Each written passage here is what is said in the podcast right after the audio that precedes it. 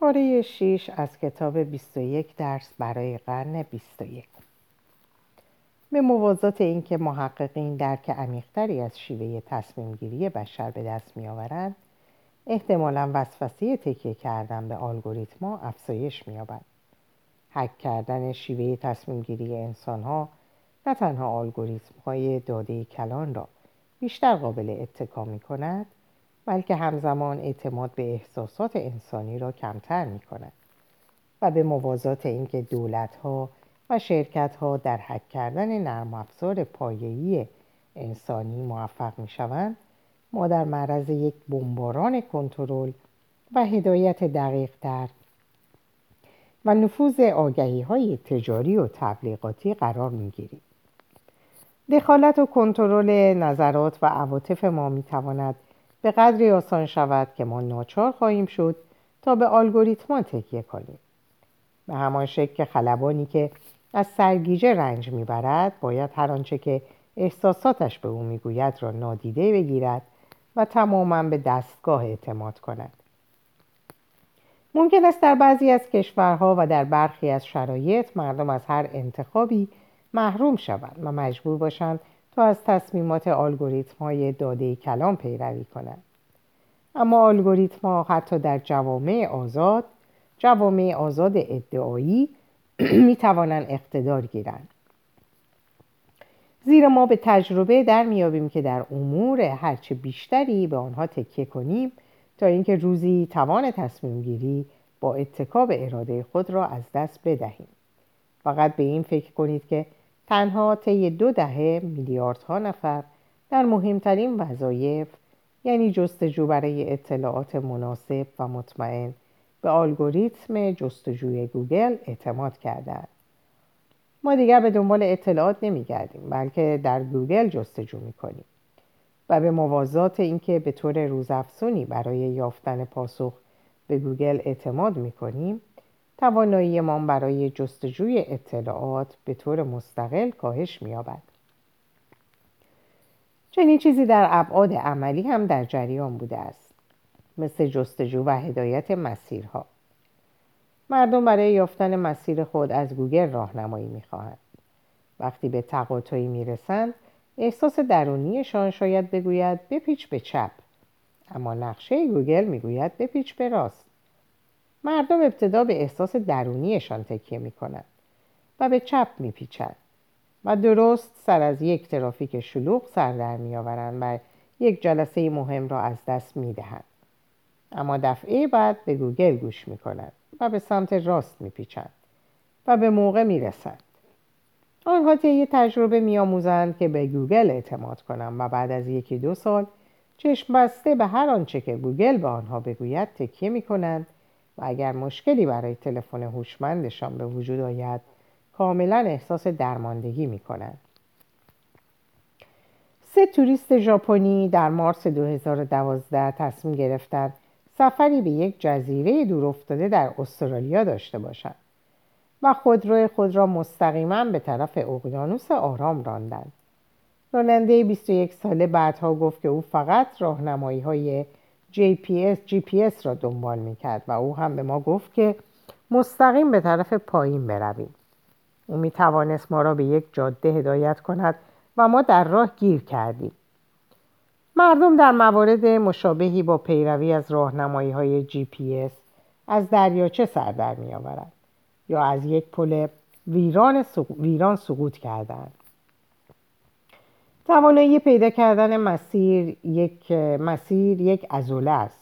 یا از آن استفاده می کنید و یا آن را از دست می دهید همین هم در مورد توانایی انتخاب همسر یا شغل صدق می کند هر سال میلیون ها جوان باید در مورد رشته تحصیلی آینده خود در دانشگاه تصمیم بگیرد این تصمیم مهم و دشواری است.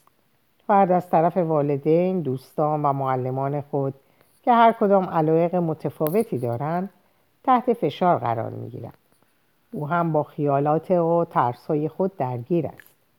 قضاوت او آلوده و متأثر از فیلم های هالیوودی، رمان های مزخرف و کمپین های تبلیغاتی ظریف است. اتخاذ یک تصمیم عاقلانه خصوصا وقتی دشوار می شود که او به درستی نمی‌داند که برای موفقیت در حرفه های مختلف چه تلاش هایی لازم است و او ضرورتا تصوری واقعی از محدودیت ها و ضعف و قوت های خود ندارد. برای موفق شدن در رشته وکالت چه چیز لازم است؟ چطور می توان تحت فشار از پس آن برآمد؟ آیا او می تواند به خوبی در گروه کار کند؟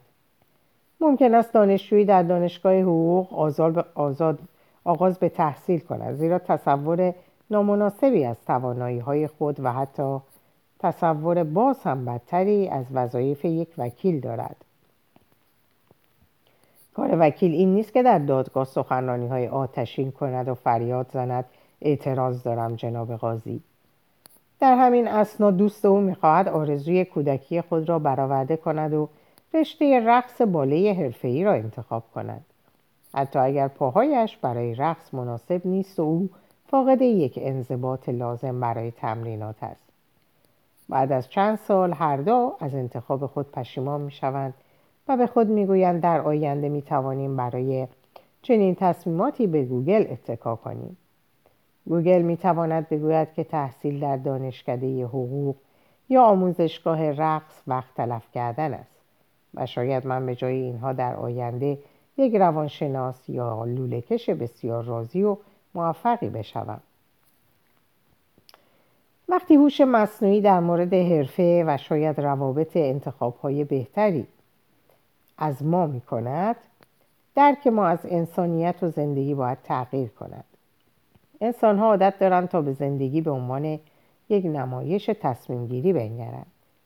دموکراسی لیبرالی و بازار آزاد سرمایه به فرد به عنوان عاملی مینگرد که همواره انتخابهایی درباره دنیا می کند. آثار هنری خواه نمایشنامه های شکسپیر باشد یا رمان های جین آستن و یا کمدی های نخنمای هالیوود. معمولا درباره قهرمانی است که باید یک تصمیم مهم خاص بگیرد. بودن یا نبودن. گوش کردن به همسرم و کشتن شاه دونکان یا گوش کردن به وجدانم و او را به حال خود گذاشتن. ازدواج با آقای کالینز یا آقای دارسی به همین شکل خداشناسی مسیحی و اسلامی با این استدلال که رستگاری یا لعنت ابدی بستگی به انتخاب درست ما دارد بر نمایش تصمیم گیری تمرکز می کند. چه بر سر این جهان بینی چه بر سر این جهان بینی خواهد آمد اگر ما برای تصمیم گیری به طور روزافزونی به هوش مصنوعی تکیه کنیم ما در حال حاضر برای انتخاب فیلم به توصیه های نتفلیکس گوش می‌کنیم و برای پیچیدن به چپ یا راست به نقشه گوگل اعتماد می‌کنیم. اما وقتی برای انتخاب رشته تحصیلی انتخاب محل کار و انتخاب همسر به هوش مصنوعی مراجعه کنیم آنگاه زندگی انسانی دیگر یک نمایش تصمیم گیری نخواهد بود. انتخابات دموکراتیک و بازار آزاد معنای خود را از دست خواهند داد. همینطور اکثر ادیان و آثار هنری. تصور کنید که آنا کارنینا تلفن هوشمند خود را بردارد و از الگوریتم فیسبوک سوال کند که آیا باید در ازدواج خود با کارنین باقی بماند و یا با دونجوان کنتفرونسکی فرار کند.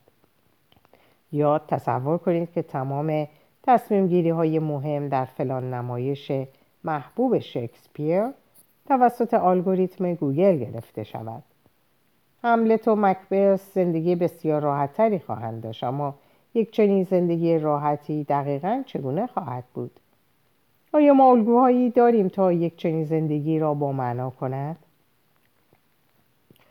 وقتی قدرت از انسانها به الگوریتم منتقل می شود دیگر ما نمی توانیم به دنیا به عنوان مکانی برای نبرد انسانهای مستقل برای انتخابهای درست نگاه کنیم. ما باید به جای این تمامی جهان را چون امواج داده ها درک کنیم.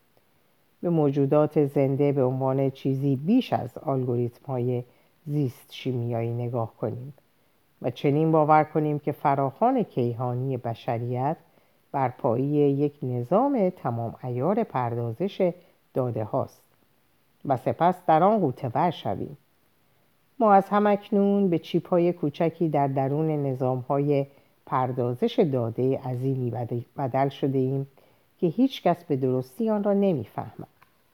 من هر روزه تعداد بیشماری از اطلاعات از طریق ایمیل، توییت و مقامات دریافت می کنم و آنها را پردازش می کنم و بیت های الکترونیکی بازم بیشتری را از طریق ایمیل ها و توییت ها و مقالات بازپس می فرستم.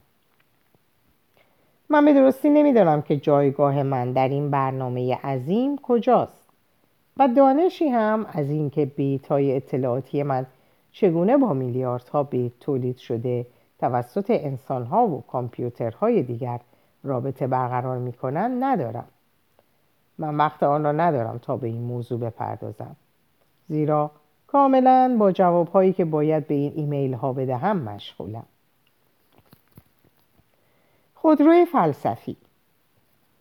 شاید مردم گله کنند که الگوریتما هرگز نمی‌توانند برای ما تصمیمات مهم را بگیرند زیرا تصمیمات مهم معمولا یک بود اخلاقی هم دارد و الگوریتما درکی از اخلاق ندارد. اما دلیلی وجود ندارد که فرض کنیم الگوریتما نتوانند حتی در اخلاق همچون یک انسان معمولی عمل کنند.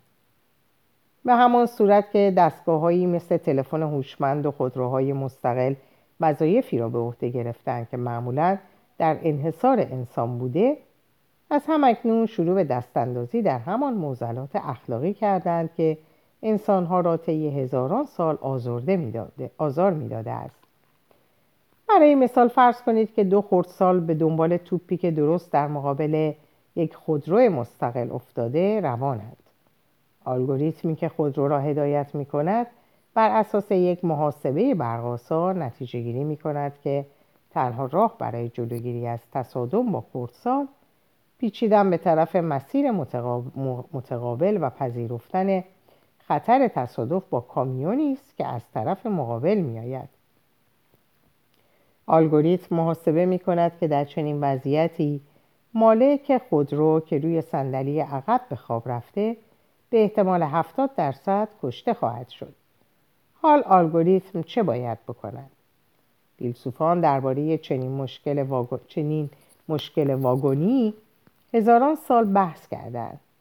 این مشکلات مشکلات واگونی لقب گرفته زیرا در کتاب های درسی کتاب های درسی بحث های فلسفی نوین به یک خودرو در حال فرار رجوع می کند که به موازات خط آهن با یک قطار مسابقه می دهد به جای اینکه با یک خودرو مستقل مسابقه دهد. این بحث ها تا کنون تاثیرات بسیار کمی بر رفتار کنونی گذاشته زیرا در دوران بحران تمام انسان ها اغلب نظرات فلسفی خود را فراموش می کنند و به جای آن از عواطف و قرائز درونی خود پیروی می کنند. یکی از ناخوشایندترین آزمایشات در تاریخ علوم اجتماعی در دسامبر 1970 بر روی گروهی از دانشجویان در سمینار خداشناسی پرینستون انجام شد که در حال تمرین برای گرفتن مقام وزارت کلیسای پروتستان بودند از هر دانشجو خواسته شد تا به یک سالن سخنرانی در دانشگاه بشتابد و در آنجا داستان خوبی از انجیل سامری را بازگو کند که در آن نقل می کند که چگونه یک یهودی که از اورشلیم به اریاف اریها سفر می‌کرد توسط بزهکاران غارت شد و مورد ضرب و جرح قرار گرفت و سپس در کنار جاده رها شد تا بمیرد. سپس یک کشیش و معاون ابری از ابری او از آنجا گذشتند اما فرد مجروح را نادیده گرفتند. ولی برخلاف آنها یک سامری که عضوی از فرقه مورد تنفر یهودیان بود با دیدن قربانی توقف کرد از او مراقبت کرد و زندگیش را نجات داد. درس اخلاقی این حکایت این است که شایستگی هر کسی باید بر اساس رفتار واقعیش مورد قضاوت قرار گیرد نه وابستگی دینی او. دانشجویان مشتاق سمینار به سالن سخنرانی هجوم بردن و در راه به اینکه چطور به بهترین شکل اخلاق خوب سامری را توصیف کنند فکر می‌کردند. اما بر سر راه آزمایش کننده ها مرد جند پوشی را گذاشته بودند که با سری افتاده و چشمان بسته در کنار دنی نشسته بود و هنگام رد شدن دانشجویان از همه جا دانشجویان از همه جا بیخبر از مقابلش از درد ناله می‌کرد. اکثر دانشجویان حتی توقفی هم نکردند تا از آن مرد بپرسند که چه مشکلی دارد و بدون اینکه کمکی به او بکنند از او دور شدند. هیجان عاطفی برای شتافتن به سالن سخنرانی بر وظیفه اخلاقی آنها برای کمک به فرد دردمند ناشناس فائق آمده بود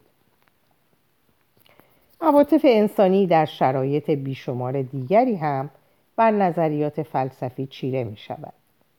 این امر تاریخ اخلاقی و فلسفی دنیا را تا حدودی به حکایت غمانگیزی از آرمانهای شگفتانگیز بدل می کند. اما در رفتار آرمانی چنین تأثیری ندارد. چه تعداد از مسیحیان به واقع گونه دیگرشان را میگردانند. چه تعداد از پیروان بودا به واقع از دلبستگی های خودخواهانه فراتر می روند و چه تعداد از یهودیان به واقع همسایگانشان را به اندازه خودشان دوست دارند. انتخاب طبیعی انسان خردمند را به همین شکل به وجود آورده. انسان خردمند هم مثل تمام پستانداران دیگر از احساسات برای تصمیمات سریع مرگ و زندگی استفاده می کند. ما خشم و ترس و هوس خود را از میلیون ها تن از آن اجدادی به ارث برده ایم که دقیق ترین آزمون های انتخاب طبیعی را از سر گذراندند. آنچه که در یک میلیون سال پیش برای بقا و باز تولید در سهاری آفریقا ضروری بود متاسفانه پاسخگوی رفتار ما در شاهراه قرن بیست و نیست رانندگان انسانی حواسپرت عصبانی و پریشان سالانه بیش از یک میلیون نفر را در حوادث رانندگی می‌کشند ما می توانیم تمام فیلسوفان، پیامبران و کشیشان خود را روانه کنیم تا برای این رانندگان موعظه های اخلاقی کنند اما در جاده کماکان این عواطف پستانداری و قرائز صحرایی است که اعمال کنترل می کند. در نتیجه دانشجویان سمیناری شتاب زده افراد دردمند را نادیده می‌گیرند و رانندگان در یک شرایط بحرانی آبرین پیاده بیدفاع را زیر می کنند. این اختلاف میان سمینار و جاده یکی از بزرگترین مشکلات عملی در اخلاق است. امانوئل کانت، جان استوارت میل و جان راول می توانند در سالن دنج و راحت دانشگاه بنشینند و طی روزها درباره مشکلات نظری در اخلاق بحث کنند. اما آیا نتیجه گیری آنها می تواند عملا توسط رانندگان پریشان که در یک لحظه کوتاه فوری گرفتار آمدهاند به کار گرفته شود؟ شاید مایکل شماخر قهرمان فرمول یک که گاهی به عنوان بهترین راننده تاریخ مورد تقدیر قرار می‌گیرد. بتواند هنگام راندن در مسابقه درباره فلسفه فکر کند. ولی اکثر ما نمی‌توانیم شماخر باشیم. اما الگوریتم‌های کامپیوتری توسط انتخاب طبیعی شکل نگرفتند.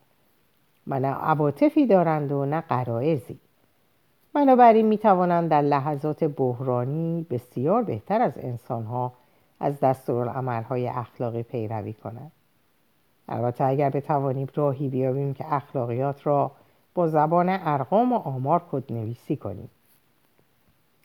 اگر به کانت میل و راول کدنویسی را بیاموزیم خواهند توانست خودروی مستقل را در آزمایشگاه دنج خود برنامه ریزی کنند و مطمئن باشند که خودرو در شاهراه از فرمانهای آنها پیروی خواهد کرد. در حقیقت هر خودرویی همزمان توسط مایکل شوماخر و مانوئل کانت رانده خواهد شد.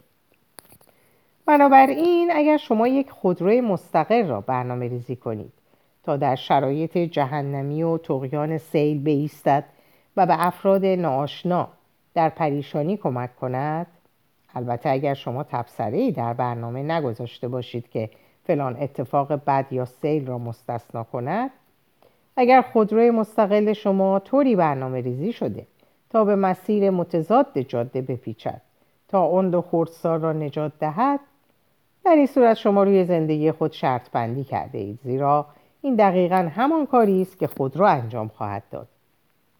و این بدین مفهوم است که تویوتا یا تسلا با طراحی خودروهای مستقل خود یک موزل فکری در فلسفه اخلاق را به عرصه عملی در مهندسی انتقال دادند. با چنین فرضی الگوریتم های فلسفی هیچگاه بینقص نخواهد بود. اشتباهات کماکان رخ می دهند که منجر به جراحت مرگ و میر و دادخواستهای بسیار پیچیده خواهد شد. آنگاه شما برای اولین بار در تاریخ می توانید یک فیلسوف را به دلیل پیامدهای تأصفبار نظریاتش به دادگاه بکشید. زیرا برای اولین بار در تاریخ شما می توانید ارتباط مستقیم میان عقاید فلسفی و رخدادهای جاری زندگی را نشان دهید. بنابراین لازم نیست که الگوریتما که قرار است جای راننده های انسانی را بگیرند بینقص باشند. فقط کافی است که از انسان ها بهتر باشند. با توجه به اینکه راننده های انسانی سالانه بیش از یک میلیون نفر را می‌کشند یک مطالبه بالایی نیست. با این همه آیا ترجیح می دهید که خودرو مجاور شما توسط یک نوجوان مست رانده شود یا توسط گروه شماخر و کانت؟ همین منطق برای شرایط گوناگون دیگری هم مصداق دارد. نه فقط برای رانندگی برای مثال به مورد تقاضای کار توجه کنید. در قرن 21 وظیفه استخدام افراد برای مشاغل مختلف به طور روزافزونی به عهده الگوریتما گذاشته خواهد شد. ما برای رعایت معیارهای اخلاقی نمی‌توانیم به دستگاه اعتماد کنیم. این کار را انسانها باید انجام دهند. اما وقتی در مورد یک معیار اخلاقی در بازار کار به توافق رسیدیم که مثلا تبعیض قائل شدن علیه سیاهان و زنان اشتباه است. آنگاه برای بکار بردن و حفظ این معیارها می‌توان به دستگاه ها بیشتر از انسان ها اعتماد کرد. یک مدیر انسانی شاید بداند و حتی موافق باشد که تبعیض علیه سیاهان و زنان غیر اخلاقی است. اما وقتی یک زن سیاه پوست تقاضای کار می کند مدیر ناخداگاه او را مورد تبعیض قرار می دهد و از استخدام او خودداری می کند اگر بگذاریم یک کامپیوتر به تقاضاهای کاری رسیدگی کند و آن را طوری برنامه ریزی کنیم که عوامل نژادی و جنسی را کاملا نادیده بگیرد آنگاه می توانیم مطمئن باشیم که کامپیوتر چنین مواردی را نادیده خواهد گرفت زیرا کامپیوترها فاقد ناخودآگاه هستند. نوشت کد برای ارزیابی تقاضای کار البته آسان نیست و همیشه این خطر وجود دارد که مهندسین تا حدودی بخواهند تعصبات ناخودآگاهشان را در برنامه بگنجانند. اما وقتی چنین اشتباهاتی تصحیح شوند شاید بسیار ساده تر از آنکه بتوانیم انسانها را از تعصبات نجات پرستانه و زن ستیزانه برهانیم برنامه را تصحیح کنیم. گفتیم که ظهور هوش مصنوعی می‌تواند اکثر انسانها را از بازار کار بیرون راند و از جمله راننده ها و پلیس راهنمایی و رانندگی. و الگوریتم های مطیع جای افراد سرکش را می‌گیرند. بنابراین برای فیلسوفان می‌تواند گشایشی در بازار کار فراهم شود. زیرا ناگهان تقاضا برای مهارت های آنها که تا کنون با ارزش های بازار سازگار نبودند بسیار بالا خواهد رفت. پس اگر می‌خواهید در رشته ای تحصیل کنید که یک شغل خوب را در آینده برایتان تضمین کند شاید فلسفه انتخاب بدی نباشد. طبعا فلسفه به ندرت در مورد آنچه که درست است با هم توافق دارد. مشکلاتی از نوع مشکلات واگونی در مورد نادری با رضایت فلاسفه حل شده است. و متفکرین پیامدنگری مثل جان استوارت میل که اعمال افراد را به اعتبار پیامدهای آنها میسنجد نظرات کاملا متفاوتی از دنتولوژیست هایی مثل امانوئل کانت دارند که اعمال را توسط قواعد مطلق میسنجد. آیا تسلا باید برای تولید یک خودرو نسبت به چنین تولید یک خودرو نسبت به چنین موضوعات پیچیده موزگیری کند؟ خب شاید تسلا می‌خواهد این را به عهده بازار بگذارد. تسلا دو نمونه از خودروهای مستقل تولید می کند مدل تسلا آلترویست یا از خود گذشته و مدل تسلا آگویست خودخواه. مدل تسلا آلترویست صاحب خود را برای چیزی برتر و ارزشمندتر قربانی می کند در حالی که مدل آگویست هرچه در توان دارد انجام می دهد تا صاحبش را نجات دهد. حتی اگر به قیمت کشتن آن دو خردسال باشد. مشتریان می‌خواهند خودرویی بخرند که به بهترین شکلی متناسب با نگرش فلسفی خودشان باشد. اگر افراد بیشتری مدل تسلا آگویست را بخرند کسی نمی‌تواند تسلا را به خاطر آن سرزنش کند. بالاخره همیشه این مشتریان هستند که حق دارند. این یک شوخی نیست. در یک بررسی پیشگامانه در سال 2015 یک سناریوی فرضی برای مردم ارائه شد که در آن یک خودرو مستقل می‌خواست چندین آبر پیاده را زیر بگیرد. اکثر مردم گفتند که در چنین شرایطی خودرو باید جان آبرین پیاده را به قیمت کشته شدن صاحبش نجات دهد. اما بعد وقتی از آنها سوال شد که آیا خودشان مایلند خودرویی بخرند که طوری برنامه ریزی شده باشد که صاحبش را قربانی چیز با ارزشتری بکند اکثرا گفتند نه تا جایی که به خودشان مربوط می شود آنها مدل تسلا آگویس را ترجیح می دهند. تصور کنید که خودروی جدیدی خریدند اما قبل از استفاده از آن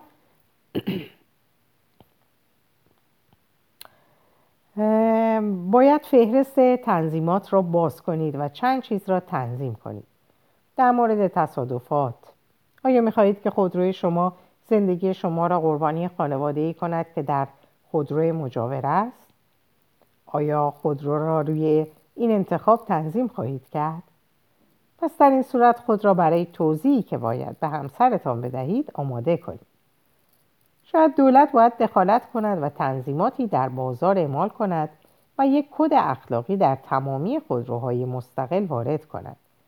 قطعا قانونگذارانی موقعیتی را فراهم خواهند آورد تا نهایتا قوانینی تنظیم کنند که همواره و به طور دقیق از آن پیروی شود قانونگذاران دیگر شاید در مورد یک چنین موضع بی سابقه و مستبدانه زنگ اختیارها را به صدا درآورند با این همه در طول تاریخ محدوده های نظام قانونی لیستی جهت کنترل قانونگذاران فراهم کرده که تعصبات و اشتباهات و تخطی های آنها را مورد توجه قرار می دهد. بسیار جای خوشحالی دارد که قوانین علیه همجنسگرایی و توهین به مقدسات فقط تا حدی به اجرا درآمده است آیا واقعا نظامی می خواهیم که در آن تصمیمات اشتباه سیاستمداران مثل قانون جاذبه تخطی ناپذیر اعلام شود. و اینجا به پایان این پاره می‌رسم. اوقات خوب و خوشی براتون آرزو می‌کنم و به خدا میسپارمتون. خدا نگهدارتون باشه.